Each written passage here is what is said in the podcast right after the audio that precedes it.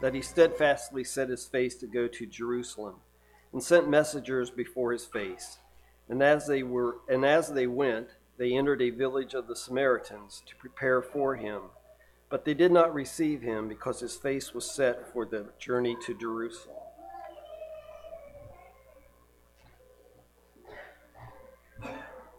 Thank you, Gene. Good morning, everybody.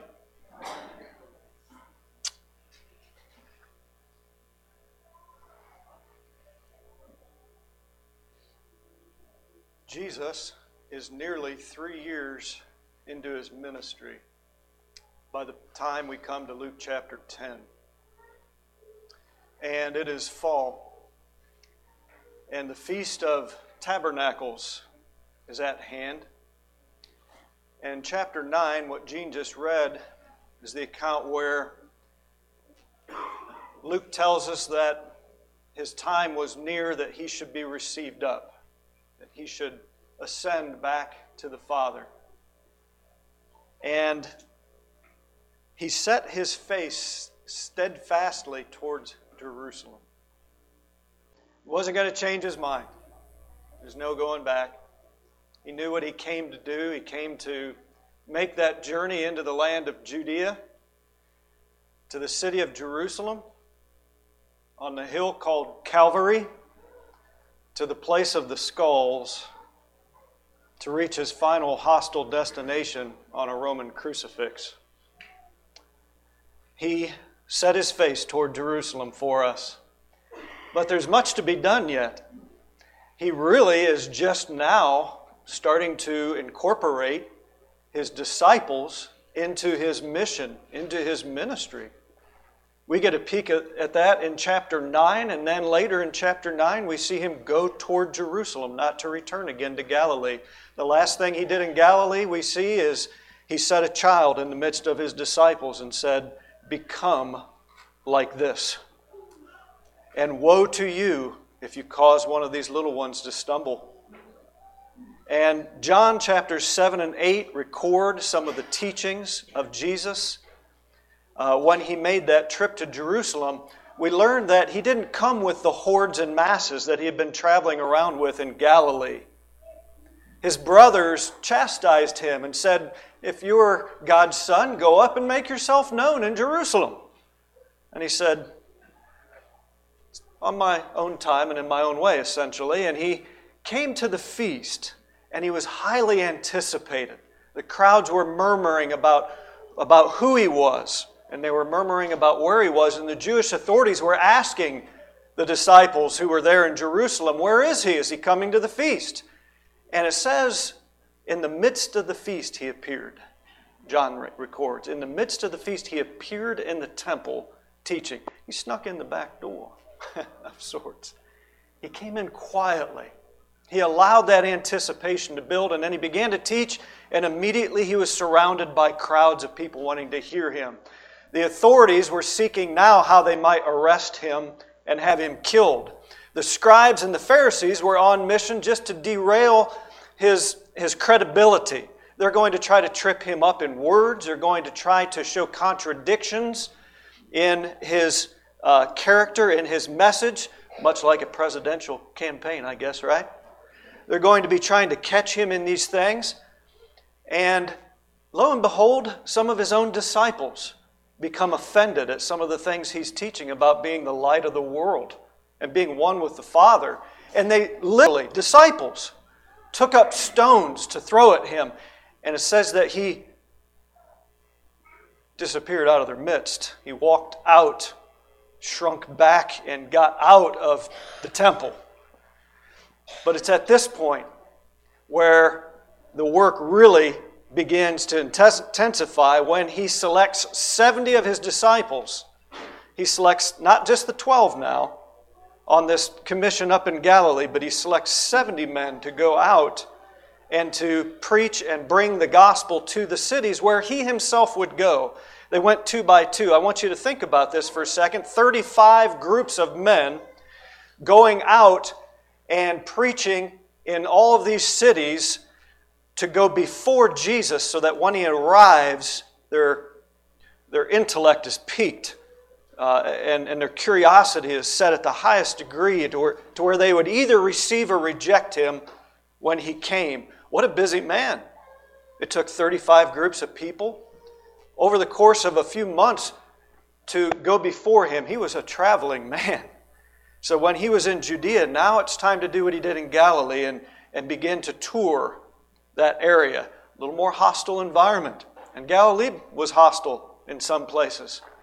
So on both sides of the Jordan, he does this work. And the next three chapters of uh, Luke's excuse me, of Luke's account, chapters 10, 11, uh, 12, and half of 13, are unique to Luke. These next three chapters, three and a half, are not recorded in Matthew, Mark, and John. So we get some unique material here. And there's several things that he does here in his final months. So he begins to incorporate a wider range of disciples into his ministry and he begins to fine tune some matters of the heart. He's been teaching some general truths, uh, mostly through parables, about human hearts, about the soil, that the heart is like some kinds of soil. Uh, he's been teaching these basic truths, but he does some fine tuning in this chapter that I think is really interesting. Kind of the things that you would expect.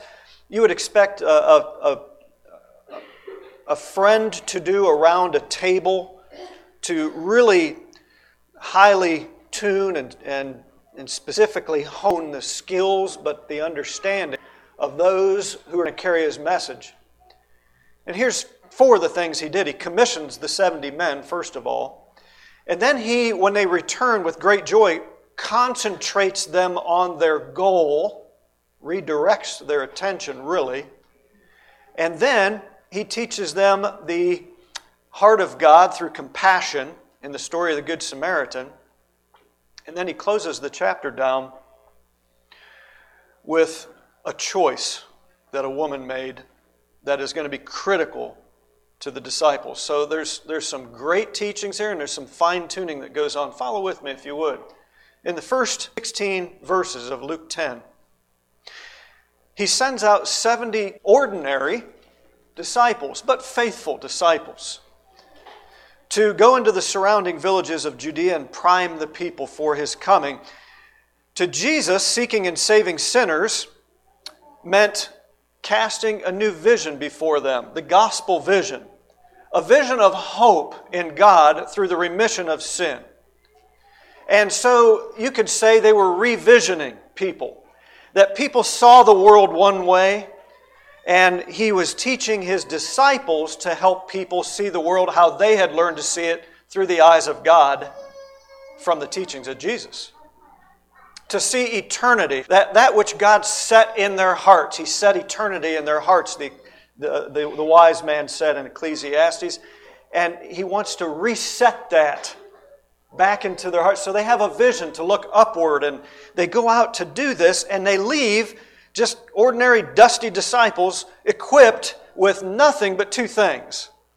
They're equipped with the teachings of Jesus, which have been instilled deeply in their minds and hearts, in which they believe and in which they're invested. They leave with the message, the gospel. And they're accompanied by spirit power. The power of the Holy Spirit went with them so that they could heal and cast out demons from people who were possessed by demons. They relied on God and lived above reproach during that time. The way that He instructs them to live is really a way in which they will not be able to be accused of any kind of pandering, loitering, soliciting, selfish gain, false motives, etc. That's why he said, I don't want you to take anything. I don't want anybody to have anything on you that they can say, well, this is why they're doing it. So this movement is about them taking from people and receiving charitable gifts and, and going around and seeing who they can stay with so they can scout out their homes and probably stealing. Nope. I, he said, I just want you to do it this way.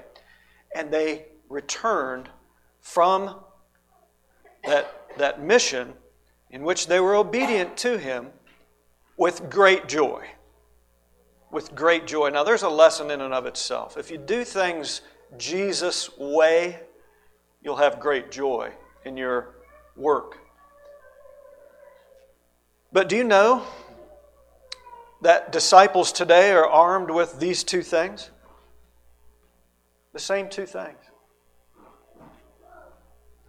We don't have to have anything else other than the gospel message and the presence of the Holy Spirit, accompanied by a life above reproach, to expel the demons that get footholds and strongholds in our lives and in the lives of those who are nearest to us. These are the same two things by which we're sent today. I want you to think about that. That the Spirit is with us and He is enabling us, converting us from within to be able to live in such a way that we come not just telling the gospel, but bringing the gospel with us in our lives. We're living it, we're displaying the gospel, and we're sharing that joy. Helping someone change the course of their lives is one of the greatest, if not the greatest, joy that a disciple can experience here on earth. And who else would he want to leave this torch with that he set on fire before he was lifted up? Who would he leave it with? Who would be responsible for carrying on this message but those who were invested in him? His disciples, of course. They would be the ones to preach and teach. Of course, they would be ones to pen the words of the New Testament? Of course. Today, we would be those same disciples investing in Him and being commissioned to go out with the gospel and with the Spirit and convert people to Jesus Christ. So the disciples came back overwhelmed with joy, but they were met, interestingly, with affirmation, but with some loving and gentle admonition too. He didn't rain on their parade. He said, Indeed, I saw Satan fall like lightning. I wonder if that was a reference perhaps to Revelation chapter 12, that battle that broke out in heaven where Michael and his archangels fought against the devil and his angels, and they were cast out of heaven. Could be. Jesus said, I saw him fall like lightning. You can overcome Satan as we talked about Wednesday night in our class. No, He can't make you do anything. But you can make Him flee from you, to fall from you, away from you like lightning. But then He says this. He validated their excitement, but then He said, while they're doing their little touchdown dance, even the demons are subject to us in your name. Subject to us in your name. He curtailed something here. This is the fine tuning that I'm pointing out to you. Curtailed something. He saw perhaps an, an imminent threat to them. And he gave them something really to rejoice over. He called to mind rather to rejoice that their names were written in heaven than to do a touchdown dance over defeating Satan. You see, focusing on overcoming Satan and sin tends to tends to focus on us and our victory over it. He may have been redirecting their focus from the demons are subject to us to you're subject to God. Don't forget that. Do your touchdown dance when you get to heaven. Rejoice rather that your names are there. See, he, he's protecting them from themselves. He is caring for them and keeping their feet on the ground, their status as faithful disciples secure and their motives pure. Jesus did this with the uh, imprisoned and despondent John the Baptist, too. Do you remember? We studied a little bit about that. How John sent disciples and said, Are you the one, or should we look for another? from his prison cell, from the inner dungeon of Herod's prison. And Jesus, instead of saying, John, how could you say that? You're so great. You're the greatest born among women. And look at all the work you did. And you saw who I was. And John, let me just stroke your ego and build your self esteem a little bit. He said to those who were sent, Go back and tell John what you see. Remind him of the gospel. Remind him of the things that are being done in the name of God with an eternal perspective on life. And then when they left, he turned to the crowds and he said, There's none greater than John the Baptist born among women. But if you're in the kingdom of God when it comes, you'll be greater than John the Baptist. You see, he was careful not to allow the disciples who came back overjoying over their success to wallow in their successes and take the attention upon themselves. And he redirect, rejoice over this. Your name is written in heaven. That is more awesome than the works that you're doing in the name of God. That's what you need to have your joy in. I thought that was a, a small but very powerful thing to pull out of the chapter for us today. And as the group of preachers sat and the disciples sat near him, and he turned and he taught the disciples a few things about how fortunate they were to see and hear the things that, that the prophets uh, and angels of God long to look into, prophets and kings, excuse me, long to look into these things. He said, and You're getting to hear them. How blessed are your ears and eyes? Someone stands up, a lawyer who was in their midst, stood up, and he said, Good teacher, what must we do to inherit? What must I do to inherit eternal life? And I like how Jesus gave him the dignity of asking him, What, what does the law say? What is your reading of it? And he answered correctly. Maybe he had heard Jesus answer the question correctly before this, where he said to love the Lord your God with all your heart, soul, mind, and strength, and to love your neighbor as yourself. And he said, You've answered rightly. To another who answered in a similar fashion, he said, You're not far from the kingdom of God. But then this lawyer seeking to justify himself, Good teacher, who is my neighbor? So that I can justify when I'm not a good neighbor. And Jesus told this story of a man who was on the road to Jericho who, Jericho who fell among thieves. And that there were three who passed by him. You'll see it in chapter 10, beginning in verse 25. This description or this uh, dialogue with the lawyer. And then in verse 30, a certain man went down from Jerusalem to Jericho and fell among thieves who stripped him of his clothing, wounded him, and departed, leaving him half dead. He said, Now by chance a certain priest came down that road, and when he saw him, he passed by on the other side. Likewise, a Levite, when he arrived at the place, came and looked and passed by on the other side. But a certain Samaritan, as he journeyed, came where he was, and when he saw him, he was the one who had what? What's the word there in verse 33? He had compassion. What's the question? Who is my neighbor? Well, there was a certain man who, and there was another certain man who, and there was a third certain man who, but this third, this third certain man, one who you would normally look down upon, and despise is the one who had compassion, which he's equating with loving the Lord your God with all your heart, soul, mind, and strength, and loving your neighbor as yourself. He had the heart of God. He wasn't just a neighbor that did a good work to, to accomplish something good. As we're learning in our Sunday morning Bible class, this had an aim. He was drawing near to the heart of God in doing this, and he was a Samaritan of all things. This is the necessary quality in anyone who wants to draw near to the heart of God, for it is the very heart of God to care for him. Look at now look at the the do, the works of his faith.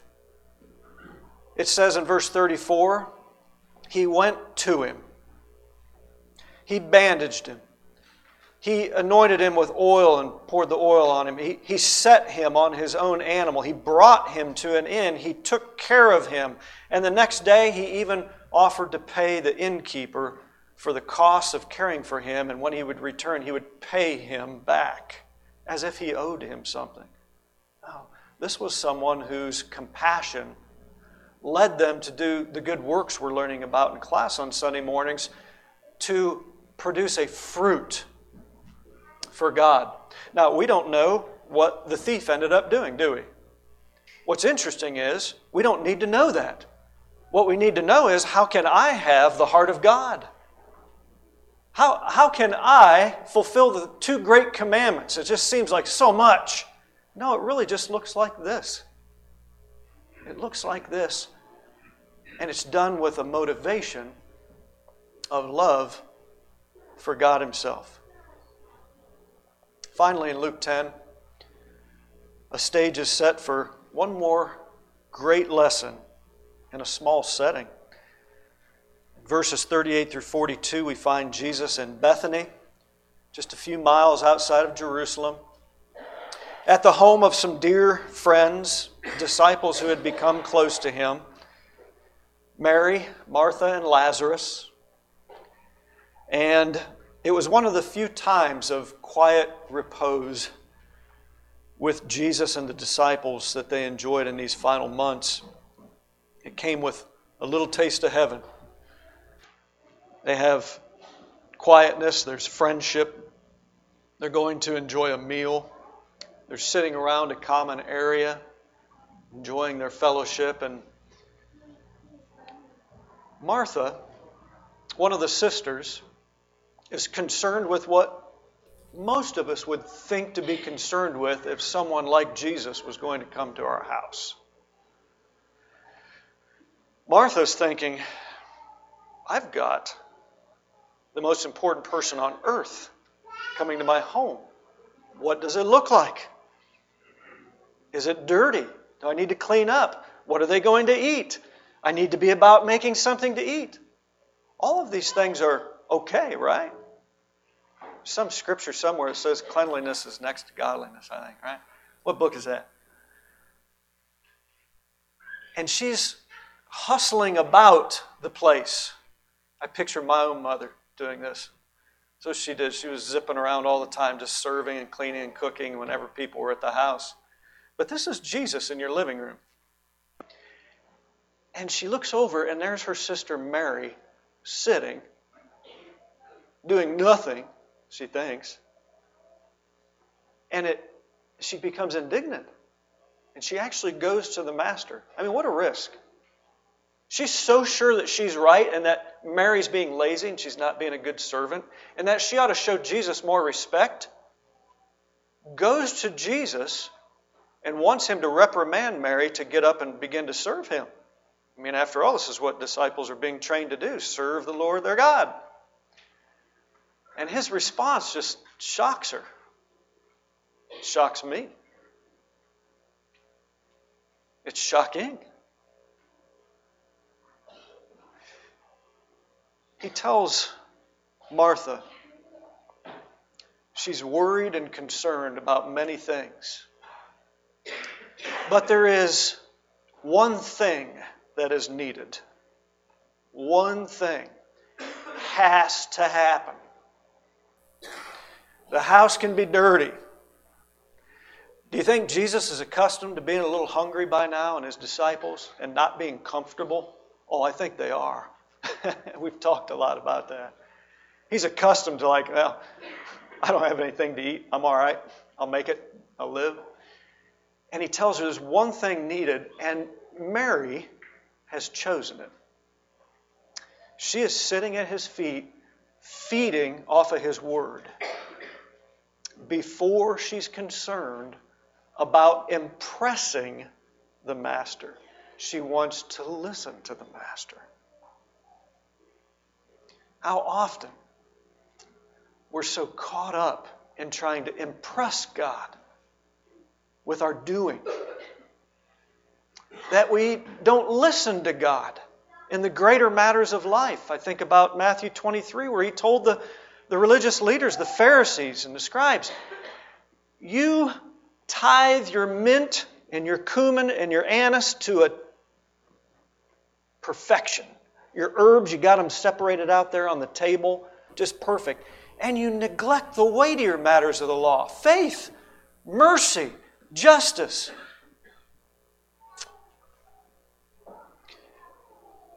I think about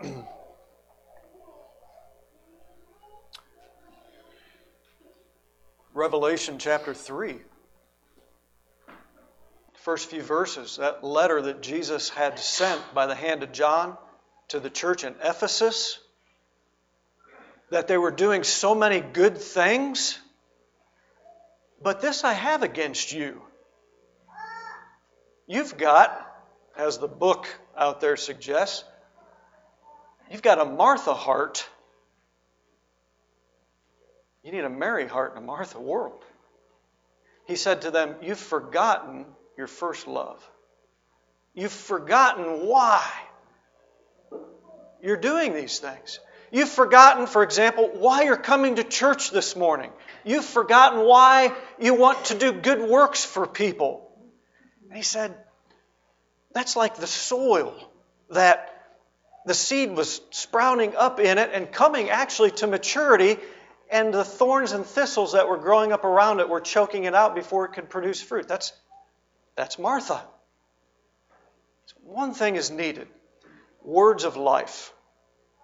Words of life that, as he says in another place in this chapter, let these words sink down deep into your heart.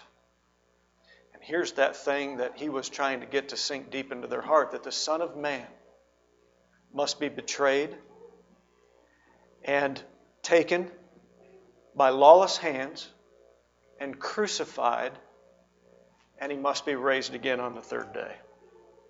That must happen. So there's one thing that's needed. You must get this message to sink deep down into your heart, or all your works will be for naught. Mary is getting that one thing. I beg you also, beloved followers of Christ, disciples of Christ, lovers of God, let this sink down deep into your heart. Christ is coming back for us. And for us to be ready, we need to have that compassionate heart of God. We need to be fine tuning to make sure that we're redirected toward our heavenly reward instead of looking for the praises of men and, and rewarding ourselves and, and filling up our own egos with our works. And we need so badly to have the heart of God for the sake of those who do not know Him yet. Let's get that right and let's share that with other people today. Larry's going to lead us in a song. And for those of you who are thinking about becoming a Christian, I want you to come forward. We'll stand and sing, and we'll take care of that need.